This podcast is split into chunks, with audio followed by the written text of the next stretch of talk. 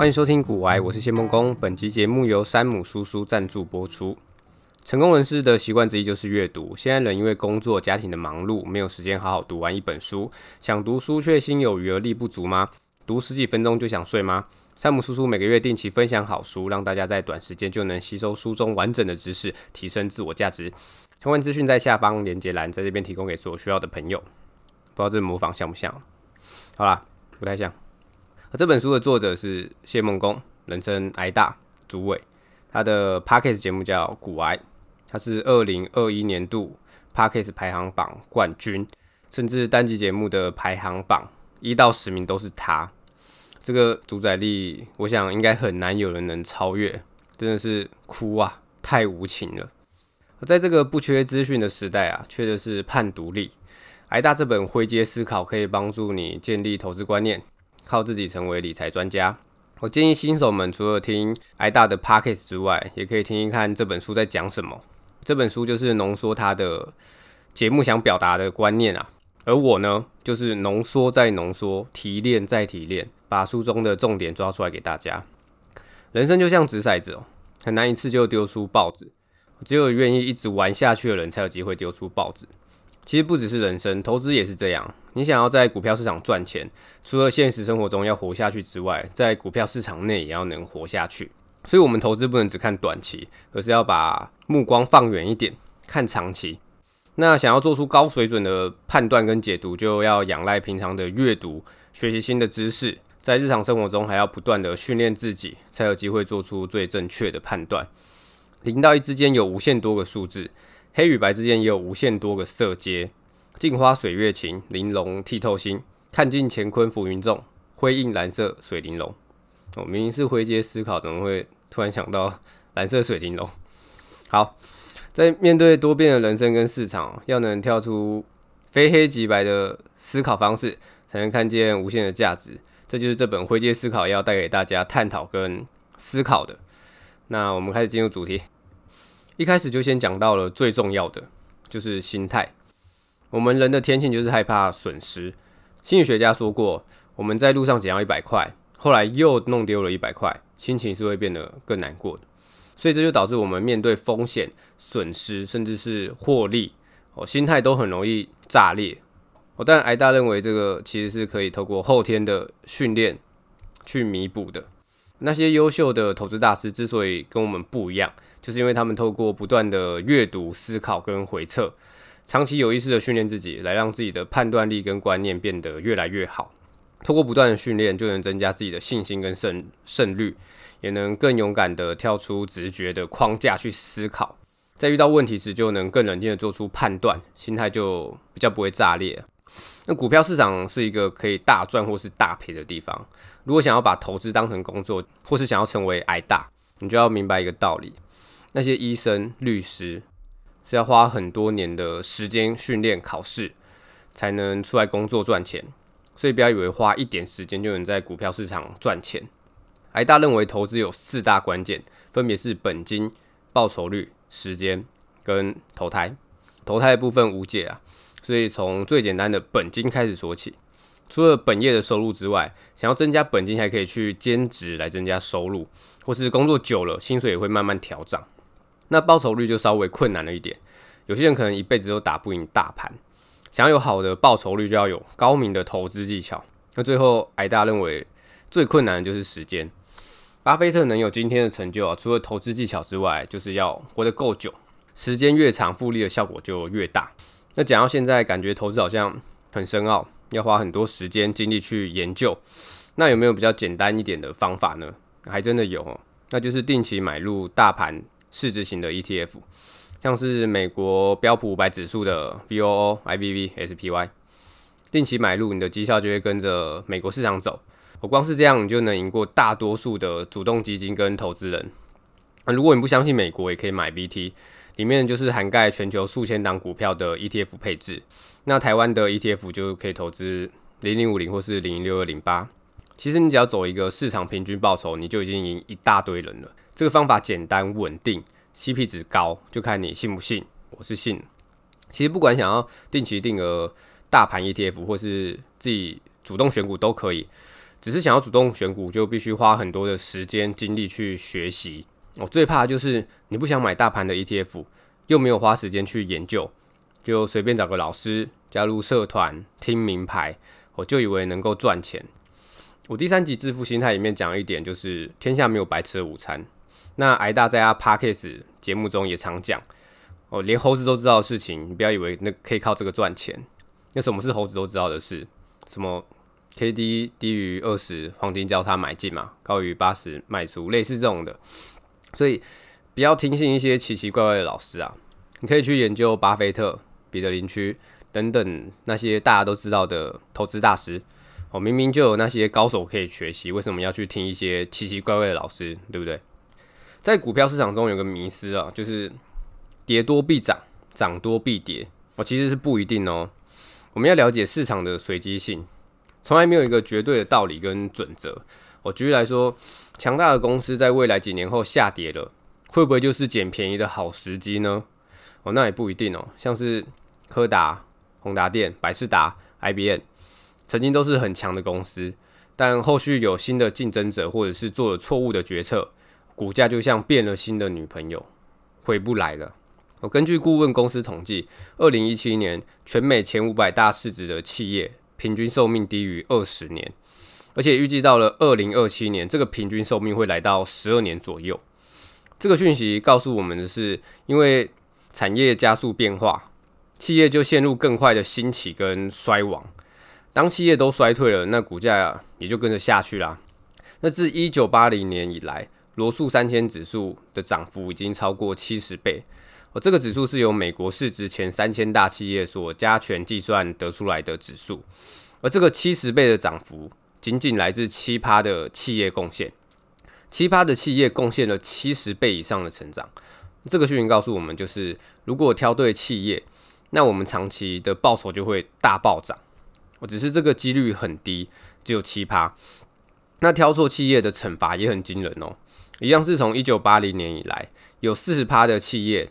他们的股价是重重的下杀七成以上，而且多半没有所谓的跌多必涨，我反而都是像变了心的女朋友一样。由于奇葩的命中率实在太低了，所以癌大建议不要跟股票谈恋爱，意思就是无论如何都不建议单押一间企业的股票。哦，谈恋爱要专情，这个法则就不适合玩股票。玩股票要渣一点啊，要多元的配置，鸡蛋不要放在同一个篮子里。如果不想花时间精力，或是没能力找出奇葩的人，那就选择市值型 ETF 吧。那很多人不想要买这种年报酬率低于十趴的 ETF，我都想要豪赌一波啊。那你就要知道自己在干嘛。投资是为了让自己的生活变更好，不要最后反而让自己睡公园就好。我不知道各位有没有什么宗教信仰？挨大本身是一个无神论者。他觉得拜祖先烧金纸就是在破坏环境。我烧这些有的没的要干嘛？我知道他们家来了一只流浪狗，叫秋口，他就帮秋口找一家风评不错的兽医院，要帮他结扎。那到了手术当天，他才发现哦，这家医院没有帮宠物提供药物过敏测试。我虽然过敏几率是微乎其微啦，但他还是取消了手术，再重新找一家。我看得出来，挨大很谨慎。换了别家兽医院后，到了手术当天，秋口被医生带走后，他才发现自己的软弱跟无助。我虽然他已经尽力做好他能做的了，却没有医生能够保证秋口一定能平安出来。因为每个手术都有风险，所以手术当下他就开始向众神祷告，什么耶稣啊、菩萨啊、宇宙造物主啊、赌神高进，反正有神字辈的他都求一次啊。毕竟狗命关天，宁可拜错也不可放过。顿时。他竟然忘了自己本身是个毫无信仰的人。那明明自己是个无神论者，他觉得信仰会让人变软弱。可是为什么还是会在有需要的时候选择相信有神的存在呢？哎大后来在看到查理蒙格说法后，觉得很有道理。查理蒙格说，人在两种情况下会倾向于相信宗教，分别是在有压力跟疑惑的时候。我顺着查理蒙格的说法，我们可以了解到两件事。第一个就是。不管世界有没有神，拜神的信仰其实是一种心理需求。第二个，股票市场就是充满压力跟疑惑的地方，所以在股市里面，大家也渴望有股神的指引啊。这种拜神的心态最可怕的就是会让我们不假思索的偷懒，把命运交给神。那这种心态带进股票市场的话，下场可能就是自己走上偏门，被一些牛鬼蛇神给骗了。我其实股票里的骗局啊，大同小异，不外乎就是把自己包装成无所不知，能够神预测股票走势的股神。而这些牛鬼蛇神要赚的就是学费，或是跟炒作集团合作，炒高股价，再骗广大的信众们进场。我最后全部都被套在山上，我甚至有些变壁纸。之前有一位被封为华尔街女神的人，说自己从清寒打工族到华尔街赚进上亿身家的故事，再请出版社出版自传，把美好的人生分享给大家，还推出美股的课程，两天要价二十五万台币。你会想说，干两天二十五万，谁要买啊？但这个课程最后吸金了将近三千万，后来闹上法院。才查出这个女神根本就没有什么相关的经历或是证照，在股票市场里装神弄鬼就赚了三千万，薛海。后来我自己查一下，他被判了三年徒刑，并科罚金两百万，没收了一千八百多万，还可以上诉。从小我们对于理财的教育就趋近于零啊，所以在投资里面只能无力的任人宰割啊。现在资讯发达，我们可以上网找一些大师分享心法。或是花几百块去买他们的书，像是巴菲特啊、霍华马克思等等。看过这些大师之后，自然自己就会有基础的能力，能够分辨谁是牛鬼蛇神了。有现成的大师可以看，为什么还要到处去学一些有的没的，对不对？癌大建议新手投资者可以先从投资大盘开始做起。标普五百指数已经连续十年打败八十五趴的主动型基金经理人，把时间拉长到十五年的话，那胜率更是高达九十二趴。这也就是癌大推荐新手投资大盘的原因。先试试水温，再慢慢转一些部位到主动选股。再就是不要因为贪快钱而受到那些牛鬼蛇神的诱惑。我们人哦，除了贪之外啊，还有个缺点就是喜旧惧新，一意孤行。喜旧惧新，顾名思义就是喜欢旧的，拒绝新的，跟喜新厌旧是相反的啊。那喜旧惧新就是针对学习的部分啊。经济学家凯因斯曾经说过，新的思想之所以很难被接受，并不是因为新的思想很复杂，而是因为跟旧的思想不一样。爱因斯坦也曾经说过，唯一阻碍他学习的就是他受过的教育。所以我们要多学、多听、多尝试。当我们脑中只有同一类知识的时候，就很容易一意孤行，因为我们没有其他的选择。这就是所谓的，当你手上只有铁锤的时候，你看什么都是钉子。那在多变的投资市场中，如果你还是一意孤行、抗拒改变、没有持续的学习，那就很有可能错失新的获利机会哦。严重一点，甚至会赔掉之前所赚到的钱。那当我们看见新的路、听见新的消息时，刚好又跟我们的原本投资的方法不一样，那该怎么办？我不是先否定哦，而是要先去了解。从对方的角度去思考，动脑去验证，最后再得出自己的结论。所以不要什么都还不了解就直接选择忽略，或是用倚老卖老、抗拒改变的心态去面对。再就是要对事情抱着质疑的态度。癌大因为小时候的经验，让他对各种事情更倾向质疑。我就是小时候他妈带他去看医生，哦，那医生直接铁口直断的说，这孩子。以后会成为知名的 Podcaster 哦，不是啊，是这孩子必须动手术了。我他妈就不相信啊，于是找了别家医院做了检查后，发现根本没怎样，也不需要动手术。哦，所以之后不管是工作还是投资，当他听到一些指示或是答案时，他都会去想：诶，真的是这样吗？会不会有更好的方法？当心中出现问号，他就会去找答案去验证。哦，他本身也是什么都学，什么都好奇。因为癌大知道，重点不是他看见什么，而是有什么他还没看见的。质疑是态度，求证是行动。因为投资市场太多骗子了，所以懂得质疑跟求证，就能让你动足先机，避开危险。癌大说啊，总是会有一些人，今天学了一点点，明天就 all in 进市场，遇到一个震荡就吓到 all out 了，哦，就是被干到屎都喷出来了。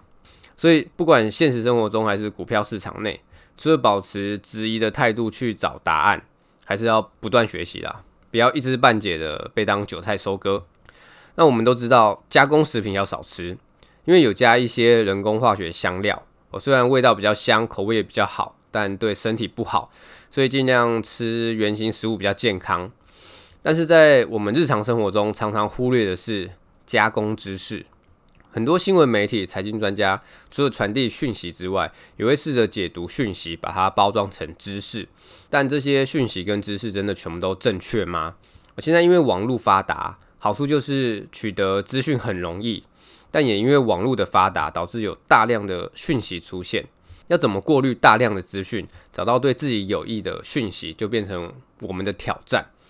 像是你搜寻巴菲特的投资心法。可能会出现一堆媒体、名人、网红，甚至是诈骗集团在分享巴菲特的心法。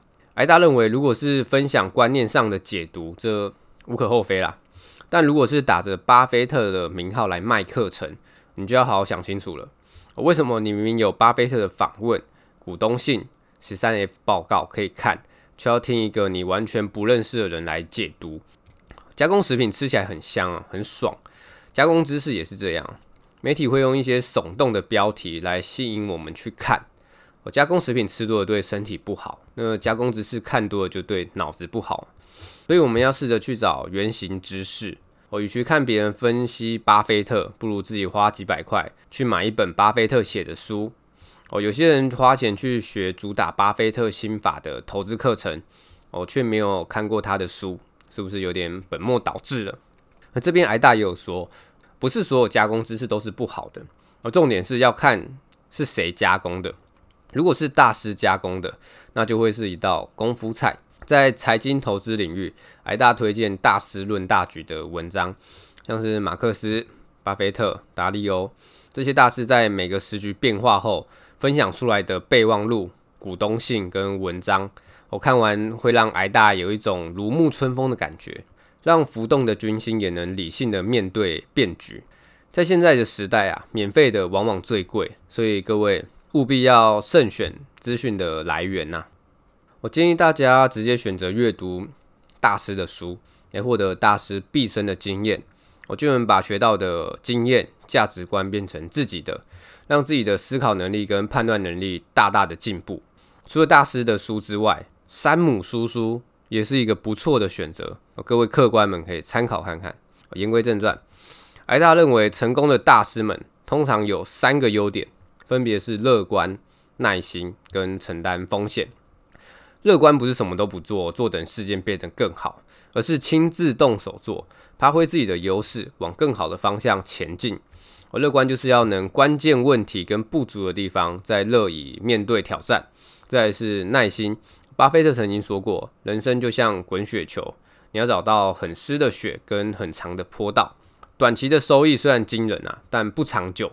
想要追求这种短期高报酬，就很容易迷失自己，也会让我们忘了投资的本质，就是要买进一家公司未来的现金流。为了短期的收益而离开滚雪球的长坡道，那最后当你发现不对劲的时候，就来不及了。你就会要花更多的时间跟精力才能回到原本的道路。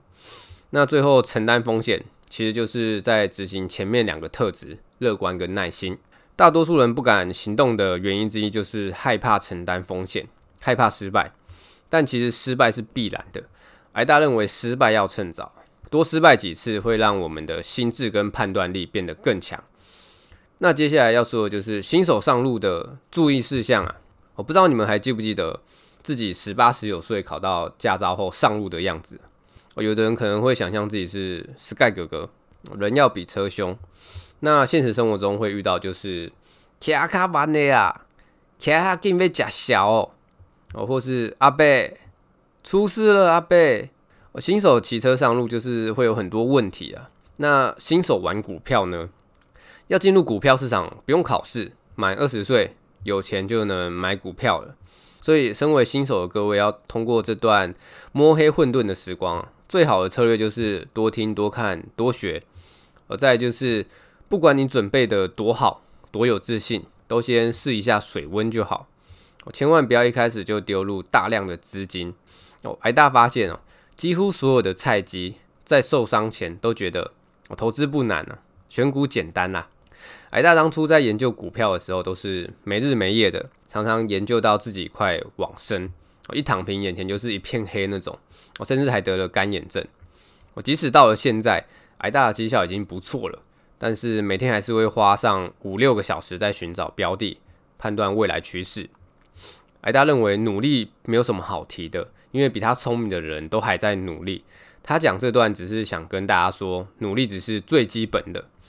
想要当一个好的投资人，最低门槛就是努力的学习，并且发现自己的错误，持续修正自己。那在投资前，首先要认清楚自己是谁哦，这很重要哦。你们知道什么人最容易失忆吗？是黑社会大哥，因为他们很常说：“你知道我是谁吗？”好，要知道自己是谁哈。因为当资产不同，人生阶段不同，投资的目标选择。承受的风险程度也会不同。有些人喜欢投资台美股的大盘，哦，虽然平均年报酬率可能不到十趴，但相对稳定。那如果对于本金只有五万、十万的人来说，年报酬不到十趴，可能就没什么感觉啊。要说服他们投资这种 ETF，可能也没什么用。所以投资没有一个万用的标准答案。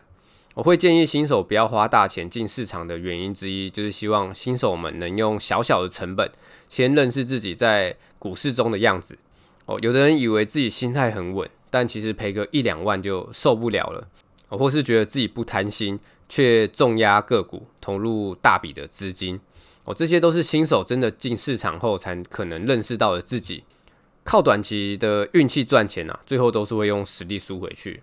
想要在股票市场长期获利，往往就是要不断认清自己，不断修正自己，才有可能长期赚钱呢、啊。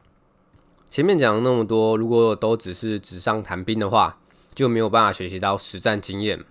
就像打仗一样，真的上了战场，看到了血肉模糊的画面，目睹生命的脆弱后，你还能承受压力临危不乱吗？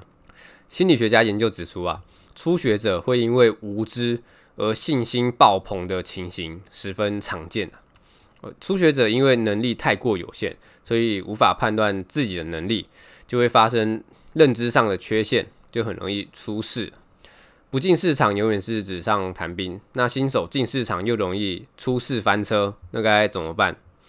癌大建议初学者一开始可以先投入可动用的资金的五趴或是十趴，试一下自己可以承受的压力到哪里。这边可动用的资金是指闲钱哦，你不要拿近几年会用到的钱来投资，像是什么两年后要出国读书的钱，或是三五年后要买房子的头期款。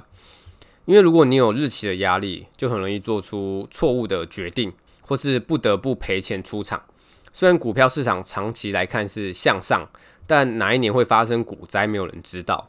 所以新手们，不管手上的资金有多少。记得先投入一小部分就好，也不要急着开杠杆。如果你真的是股神，早晚都会赚。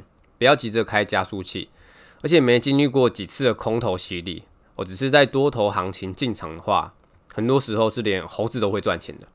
那根据挨大的观察，在股票中最容易发生巨额亏损的就是很菜的菜鸡跟资深的老鸟。我虽然两者的知识跟经验含量完全不一样。但有个共通点，就是对自己都很有信心，不然怎么会有阿贝出事了？阿贝，对不对？过往成功的经验啊，会让老鸟在下一次遇到看似相同的情况时，勇敢重压，想弥补年轻时本金不足的遗憾啊。我殊不知这次的结果跟上次不一样，破坏纪律的重压，可能会让自己辛苦赚到钱全都没了。严格来说，知识跟经验都是开车上路时的后照镜，没有后照镜，在变换车道的时候就很容易被撞嘛。那只看后照镜开车，结果就很容易出事嘛。那如果我不想玩 ETF，想要主动选股的话，该怎么办呢？哦，癌大说，在选股的时候，没有梦想的股票，它是不会优先持有的。你想不到，连选个股票都要有梦想吧？那马克思说过。我们身处的投资环境太过瞬息万变了，所以如果太过纠结于成长或是价值，是无法帮助我们获利的。想要成功，只靠铁锤是不够的，我们需要的是一整个工具箱。在高度竞争的投资领域中，我们应该用更开放的心态来理解新事物。现在的投资比的不是讯息战，关键是在于谁能对未来有卓越的判断力。哦，这就很抽象了。哦，正因为没有一个标准的答案，所以选股的时候，分散投资就显得更加重要。你看准一家企业会赚大钱，跟分散投资十家企业，那肯定是分散投资的胜率比较高。癌大家认为买股票就跟追求正妹一样。我怎么说呢？很多人都想要买台积电、苹果、亚马逊等等这种大型权值股，因为公司大，相对就比较稳定。但最后买不下去的原因都是因为怎么这么贵？哦，什几个月前看不是这样的啊？这就跟追正美一样，它的美只会有越来越多人知道。几乎所有全值股在任何买进的当下，你都会觉得很贵。哦，这就是市场的道理。所以我们要看价值，而不是价钱。有时候太过于专注在基本面上，就会很在意价钱的合理性，我反而会忽略公司未来所能创造出的新价值。一家公司如果长期表现都不错，持续创新，那它长期看下来，股价就是会越来越高。所以贵不贵，就是看你用什么角度来看。如果你对这家公司的未来相当看好的话，那现在的价格或许就会是便宜的。那真正的问题就是在正妹也可能会走中，毕竟岁月是把杀猪刀。哦，就算是苹果公司，也有几率变成烂苹果。所以就算是投资相对稳定的大型全值股。不变的真理还是分散投资，当然资金也不要一次就花完，要分批进场，哦，避免买到之后不久就崩盘，像是两千年的网络泡沫，我那时候纳斯达克指数从五千跌到了一千，虽然指数最后还是涨超过了五千，但是花了十五年之久，所以如果资金一次就到位，然后全部都买在高点的话，那就完啦，BBQ 啦。哦，就很有可能会是我们投资股票的终点。哦，讲到崩盘，股民们往往都是哀鸿遍野啊。那为什么大师们却能够稳如老狗，冷静的分析呢？哦，像是新冠病毒爆发的时候，大师们能持有甚至买进股票的原因，就是因为他们知道这场危机的本质。他们认为这不是因为经济衰退所导致的，所以只要疫苗开发出来，就不会是一个长期的问题。清楚危机的本质，就是大师们赶在危机时入场的本钱。他们的亏损在当时一定是天文数字哦，远超乎我们能负担的。但对大师来说，这就是股票的一个环节啊。大师不仅能看淡账面上的惨况，还能够远见到之后回稳的局面啊。也就是说，他们不会拘泥于现在的危机啊，而是看见未来的丰收。所以每次的崩盘，对大师来说都是财富的跳板。我相信很多人都听过，在别人恐惧时，我们贪婪。那为什么明明那么简单的策略，散户还是常常做不到呢？我第一个可能就是买太多股票嘛，还不清楚自己能承受的亏损是多少。很多人都是这样，我听别人股票亏了三十趴、四十趴，我都没什么感觉。我自己亏个十几、二十趴就哀悲叫母，我彻夜难眠，搞到不得不卖股票。啊，卖了之后才发现自己卖在低点，这就是菜鸟的悲歌啊！我再来就是，很多人根本不知道自己买的是什么股票，自己没有做功课研究，我听别人报名牌，这种买法遇到下跌的时候就很慌啊，我不知道到底要不要卖啊，哦最后就容易认赔杀出嘛。那彼得林区的核心观念就是，永远不要被市场吓跑。我们不知道什么时候会崩盘呐，但我们可以训练自己，看看大师们面对崩盘时是如何面对的。每次的崩盘都要检视一下自己的策略。看看自己是不是被乐观冲昏了头，从错误中学习，找到适合自己的投资配置，确保自己永远都会留在场上。那最后，癌大建议在炒股前，还有一个很重要的事情，就是先炒自己的人生吧。我们都知道，时间是投资的好妈吉。想要玩股票，有的是机会，但青春年华只有一次，花有重开日，人无再少年啊。我学生时期如果有兴趣，可以简单的摸一下就好，不要浪费。有趣好玩的学生生活啦，我甚至是毕业后也可以去阿拉斯加当打鱼仔，去澳洲摘水果，去离岛打工换宿等等。我如果有想法，甚至去创业也是可以。我不要去柬埔寨就好了。我反正就是趁年轻多体验一下人生啊。癌大自己本身也尝试过很多工作，像是去夜店当 DJ，去没多久店就倒了。后来考上威航的机师，母公司摔了两台飞机，哦，他们子公司也倒了，我花几十万搭棚啊，自己拍 YouTube，传了五部影片，一千个人订阅，我后来觉得又累又没有成就感，很快就收掉了。那后来因为生病录 Podcast，我竟然就爆红了，这就呼应这本书的开头，人生就像掷骰子啊，很难一次就丢到豹子嘛。玩股票挑企业也很难一次尝试就中大奖，只有愿意继续玩下去的人才有机会丢出豹子。不断炒作你的人生，才有机会活得比过去更好。看完这本书，其实蛮有感的啊。应该很多人都以为随便花点钱、花点时间就能在股票赚钱哦。如果真的是这样那么好赚，还需要工作吗？你看挨大每天还是花很多时间在研究股票，那凭什么我们随便花点时间就想要赚大钱？我还是新手的时候就是这样子啊，以为随便看个线图就能赚钱。不过当时确实是赚钱的，因为是在两年前的多头市场，那时候随便买随便赚，少年股神就此诞生啊！我买一只股票，没几个月后那个投报率一百趴，血海！我那时候想说白痴才买 ETF，不过那时候还好我没有因此膨胀啊，还是用少少的钱来玩。那最后结果就是用运气赢来的钱。就会用实力输回去嘛。后来想说算了，自己本身就没有很有兴趣啦，也不想花太多时间在股票上面，就定期定额六二零八跟定期定股 VTI。那想要主动选股也是可以，只是主动选股就是要分散风险，多元配置，重压个股就容易重伤嘛。那受了重伤后要再爬起来就比较困难一点。我甚至有些人可能就从此一蹶不振。